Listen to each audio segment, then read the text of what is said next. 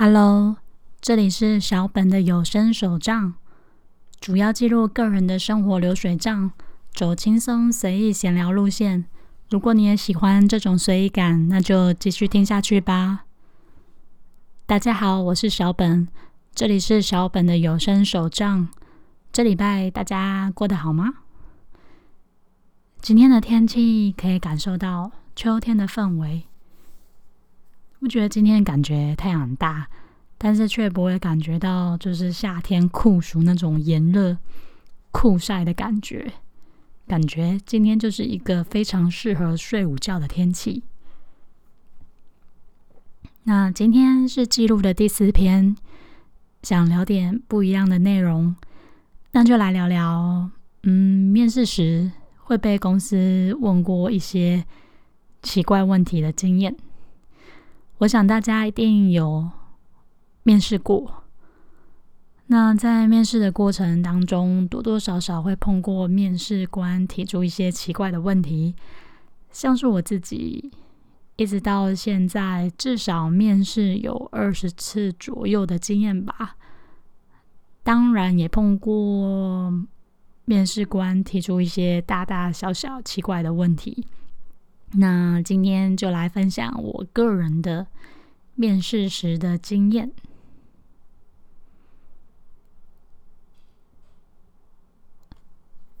嗯，我自己整理了大概有十二个问题和情境，就是曾经被问过一些奇怪的问题啊，或者一些实际碰过的状况，还有一些当下我做的回应、回答等等的。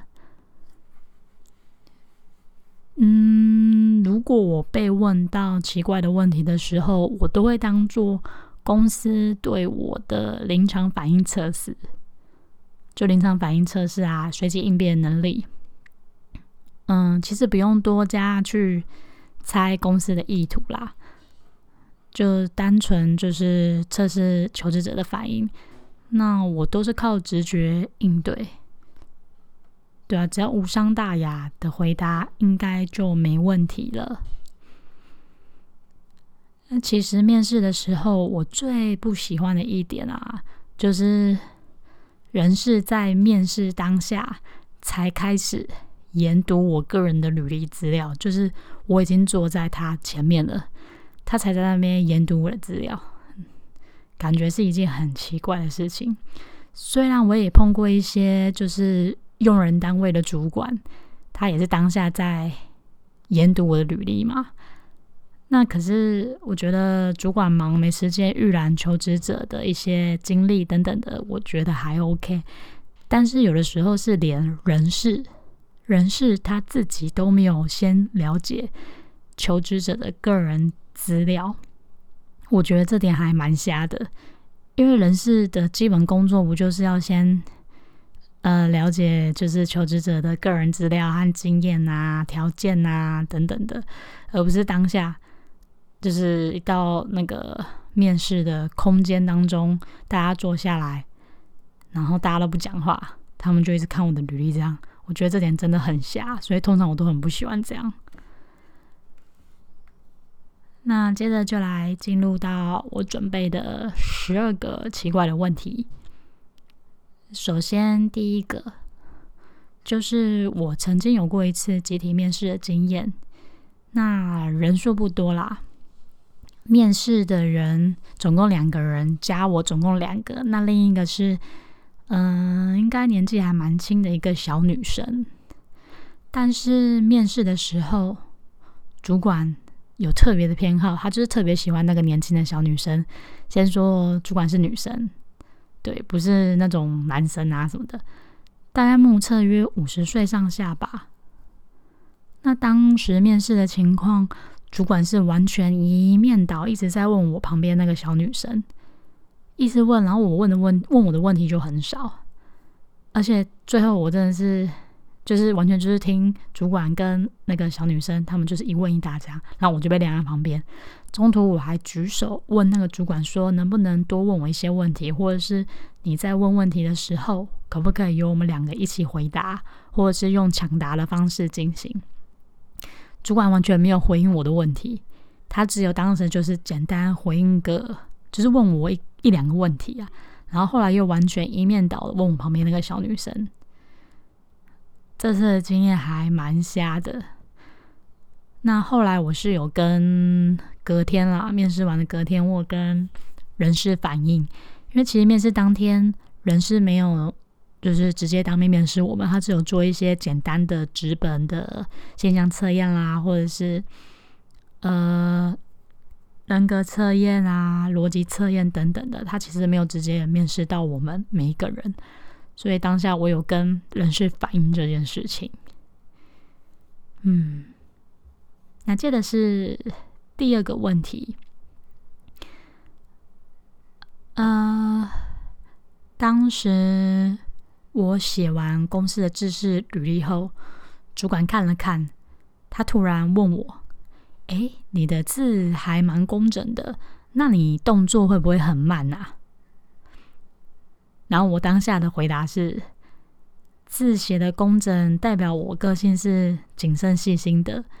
至少我不会在压力的，就是有压力的情况下，导致字迹书写的潦草啊什么之类的。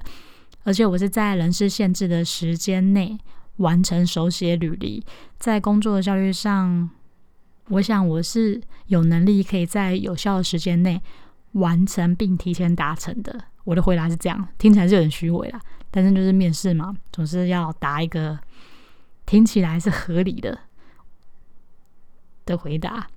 那其实我当下 always 是，你知道当时的履历我要写三大张，三张正反面都要写好写满，而且当下光写这份履历，人事就给求职者一个小时的时间内写完，而且我当时是在时间内完成的，难道？时间内完成资金工整不是好事吗？然后还会被问说动作是不是很慢，觉得蛮神秘的。那接着是第三个问题，我有被问过说，你爸妈现在在做什么？退休了吗？那你每个月需要给家人孝心费吗？通常我的回答都是照实回答啦，而且注意有个重点。一定要说有给孝心费，不管你有没有给，都一定要这么回答。因为我觉得蛮奇怪的，其实有时候公司会针对这一点来评估求职者的薪资区间，这是真的哦。我也不知道为什么，是不是有一些不成文的规定啊？但其实问这个问题，我觉得本身本来就很奇怪，因为面试的人是我啊，跟我爸妈有什么关系？你问我爸妈在做什么？嗯，好像跟我自己个人的经历啊、条件没什么太大的关系耶。我 always 是这样想啦。那接着是第四个问题，这个嗯，通常在二十五岁到三十五岁之间的女性，应该都会被问过这个问题，就是有没有男朋友？那你男朋友在做什么？什么时候打算结婚生小孩呢？我有没有男朋友这件事，我都是照实回答。那结婚生小孩这件事，一定要回答五年后，因为如果你老是回答结婚生小孩的这件事，录取率跟你说是直接斩腰折半。因为很多公司都会考虑到女生生小孩啊、结婚啊，那后面会请孕假，那其实对公司上。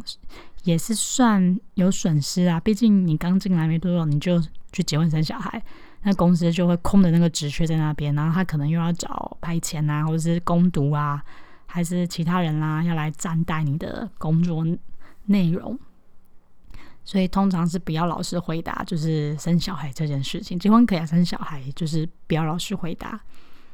虽然我不排斥被问到这类的问题，但。说实在的，我觉得问求职者有没有男女朋友这件事，其实我是觉得蛮失礼的，因为我觉得这是算私人的私人的事情啦，就是跟工作上也没什么关系，其实也不用刻意去问有没有男女朋友这件事情。还有啊，特别啊，还有问男女朋友是在做什么工作的，这也是蛮奇怪的，因为这个跟列入人事。面试的考核有关吗？我也不是很了解，可能有吧。但问男女朋友在做什么，这个是真的蛮奇妙的，我只能这么说。再来第五个，呃，就是为什么你不在老家那边找工作？为什么一定要搬出来到外地工作呢？那这题我也通常是照实回答。那我的回答通常啊，都是会说，因为我毕业就是一直在台北工作，那我求学阶段也是在台北，所以我已经习惯这里的节奏了。那我也成年了，所以我也要自己一个人搬出来，自力更生啊之类的。那这题的问题其实不奇怪，通常怪的点是，每当我像刚刚前面这样回答之后，对方的回答都会让我当场三条线。他们都会说：“嗯，你毕业。”就是回老家工作啊，那这样你可以省去房租啊，存点钱啊，照顾父母等等的。那通常我都是客套的，顺着对方去回，不会特别反驳对方什么。但其实我内心的 OS：每个人长大成年，不是都应该要出来自力更生吗？你不可能一直赖在爸妈家吧？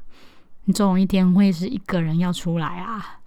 对吧？我当然是不会实话实说啦，但是每次就是对方给我回答就是这样，我就是很三条线，然后内心就会跑出这个 OS。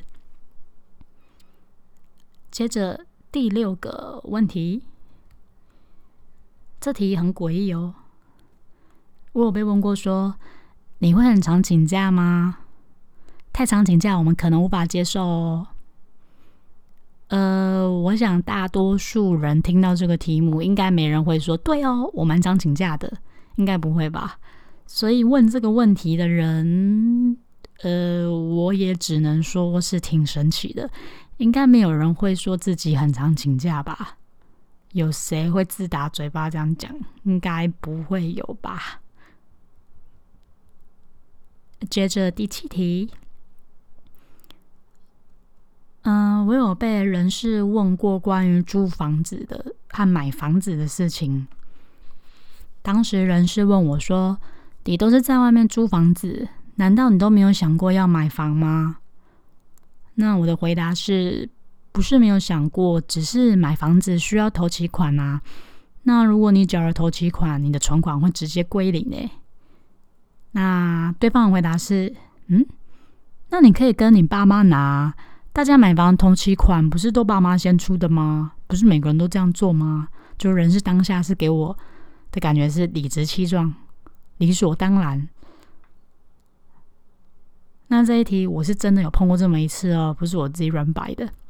因为当时面试的状况很像是，嗯，我跟人事的对话像是朋友闲聊一样，但他这样回我，我真的不知道回什么。又不是每个人的爸妈都会帮自己的小孩出钱买房，然后出那个头期款。呃，爸妈是不用留钱给自己养老哦。像我个人是从来没有这个念头要爸妈出钱，就是付买房的头期款。所以当时人是理直气壮的跟我说，就是给我这个回答，我是蛮傻眼的。对啊，就是他，他真的是发自内心的讲这句话。虽然我没有多说什么啦，只是就是傻眼和三条线。然后再来第八个问题，嗯，通常面试不是都会做一些什么信仰测验啦、语言测验啦、什么测验之类的？那当时我是先做笔试，做英文测验。那测验完之后，呃，人是会拿一张制式的履历表格要我们手写。那我是先做英文测验，测验完他再给我写履历。那我当时已经测验完了，我写履历写到一半，人事突然杀进来说：“哎，某某小姐，你的英文不行哦，这样我们无法安排后续的面试。”对方真的是边说，然后边收我写到一半的履历表，然后。一收走后，就直接消失在我的眼前了，真的是完全消失，也没有送我，也没有说你要怎么出去哦，就直接离开了。我当下真的是超级傻眼的，因为我觉得不管求职者的条件是多么不符合公司的的职务内容啊，或者部门的需求啊等等的，我觉得也不应该用这种方式拒绝，因为毕竟公司在挑人，那求职者也是有选择的机会，我觉得就是互相尊重吧，就没有必要这样。因为你不知道彼此在未来或是在工作业务上会不会再碰到面，毕竟台湾那么小，你总是有机会遇得到吧？我觉得就是彼此尊重吧。接着第九个问题，呃，这是有被问过使用 ERP 系统的问题。那当时，呃，面试官有问我说。请问你使用过什么 ERP 系统？那你对 ERP 的运作有概念吗？那我的回答，我通常都有准备过了，所以我回答就感觉比较完整。我就回答说，我有使用过鼎新的 Workflow 的版本，还有巨茂库存专家和 SAP，还有 Oracle。那常用的系统有进销存管理，还有库存管理和账务处理。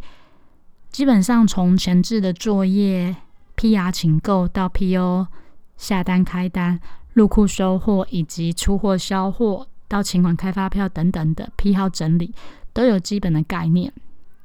那我就回答肉肉等这样，然后对方就回我说：“嗯，看来你不是很懂 ERP 的流程概念。那进来之后你会学得很辛苦哦。”公司是这样回答我的。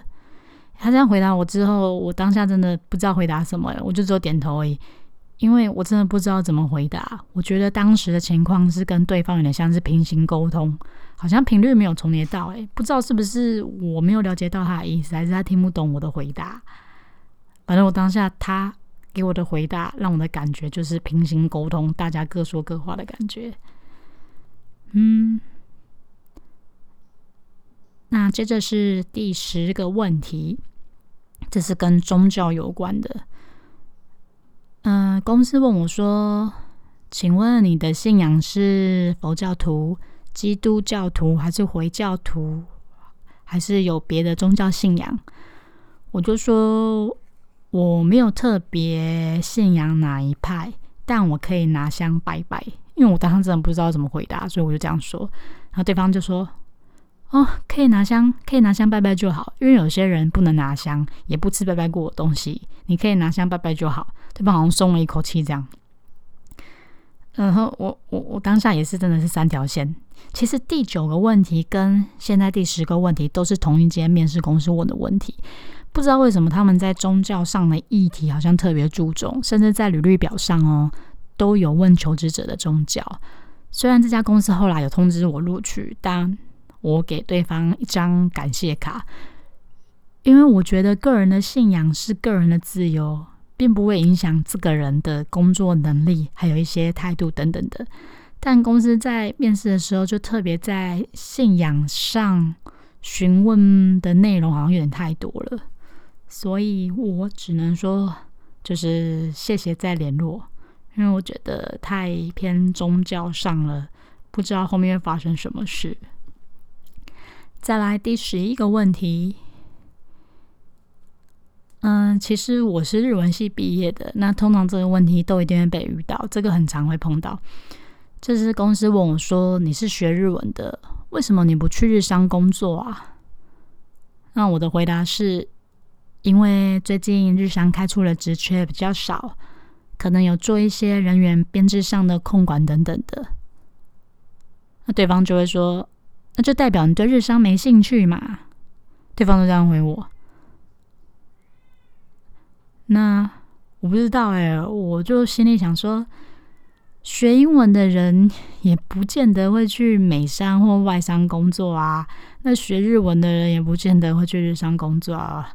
为什么？就是呃，因为你学什么，就是觉得你应该就是要往外商方面发展。每个人不是都有自己的兴趣，或者是？一些强项吗？嗯，这个蛮常会遇到的。然后最后第十二个问题，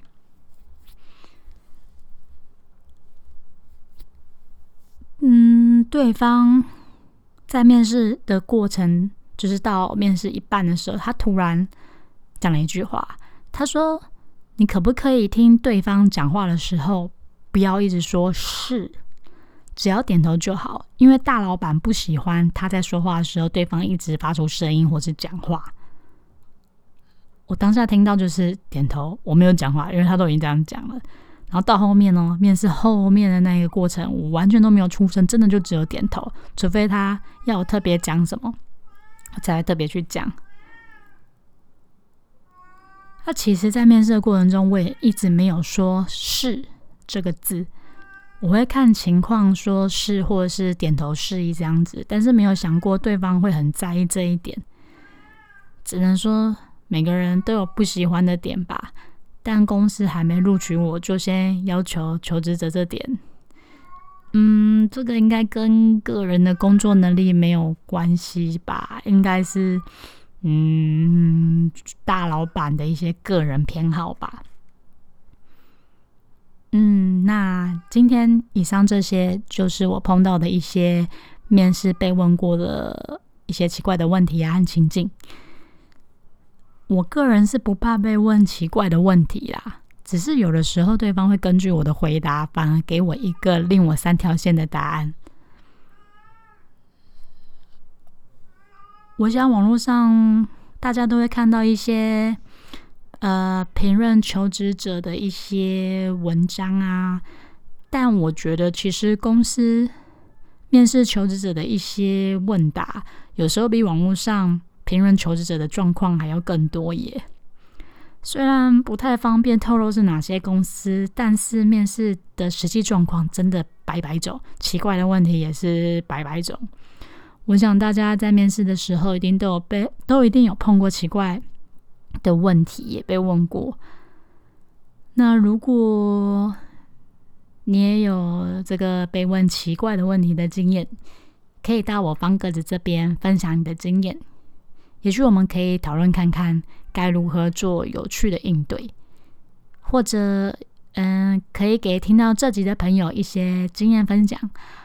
反正碰到奇怪的问题，只要你的回答无伤大雅，要如何应对都可以。我是觉得，就是碰到奇怪的问题，你有回答总比没回答没回答好。对啊，因为他问了一个奇怪的问题，你不回答，你不当下很尴尬，而且也很干。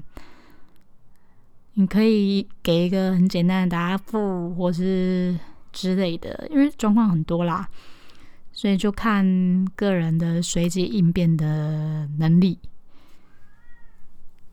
那今天的分享也差不多要到这里结束喽，感谢大家今天来收听我的节目。我是小本，如果对于节目有什么想法，你也可以到 Podcast 下的评分评论处来留言告诉小本哦。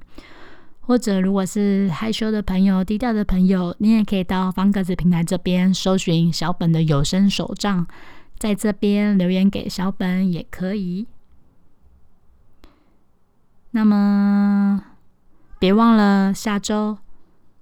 听最新上传的有声手账，如果担心没 follow 到的话，那就来订阅我吧。这里的分这礼拜的分享就到这里结束喽，我们下礼拜见，拜拜。呃，小小一直在外面叫，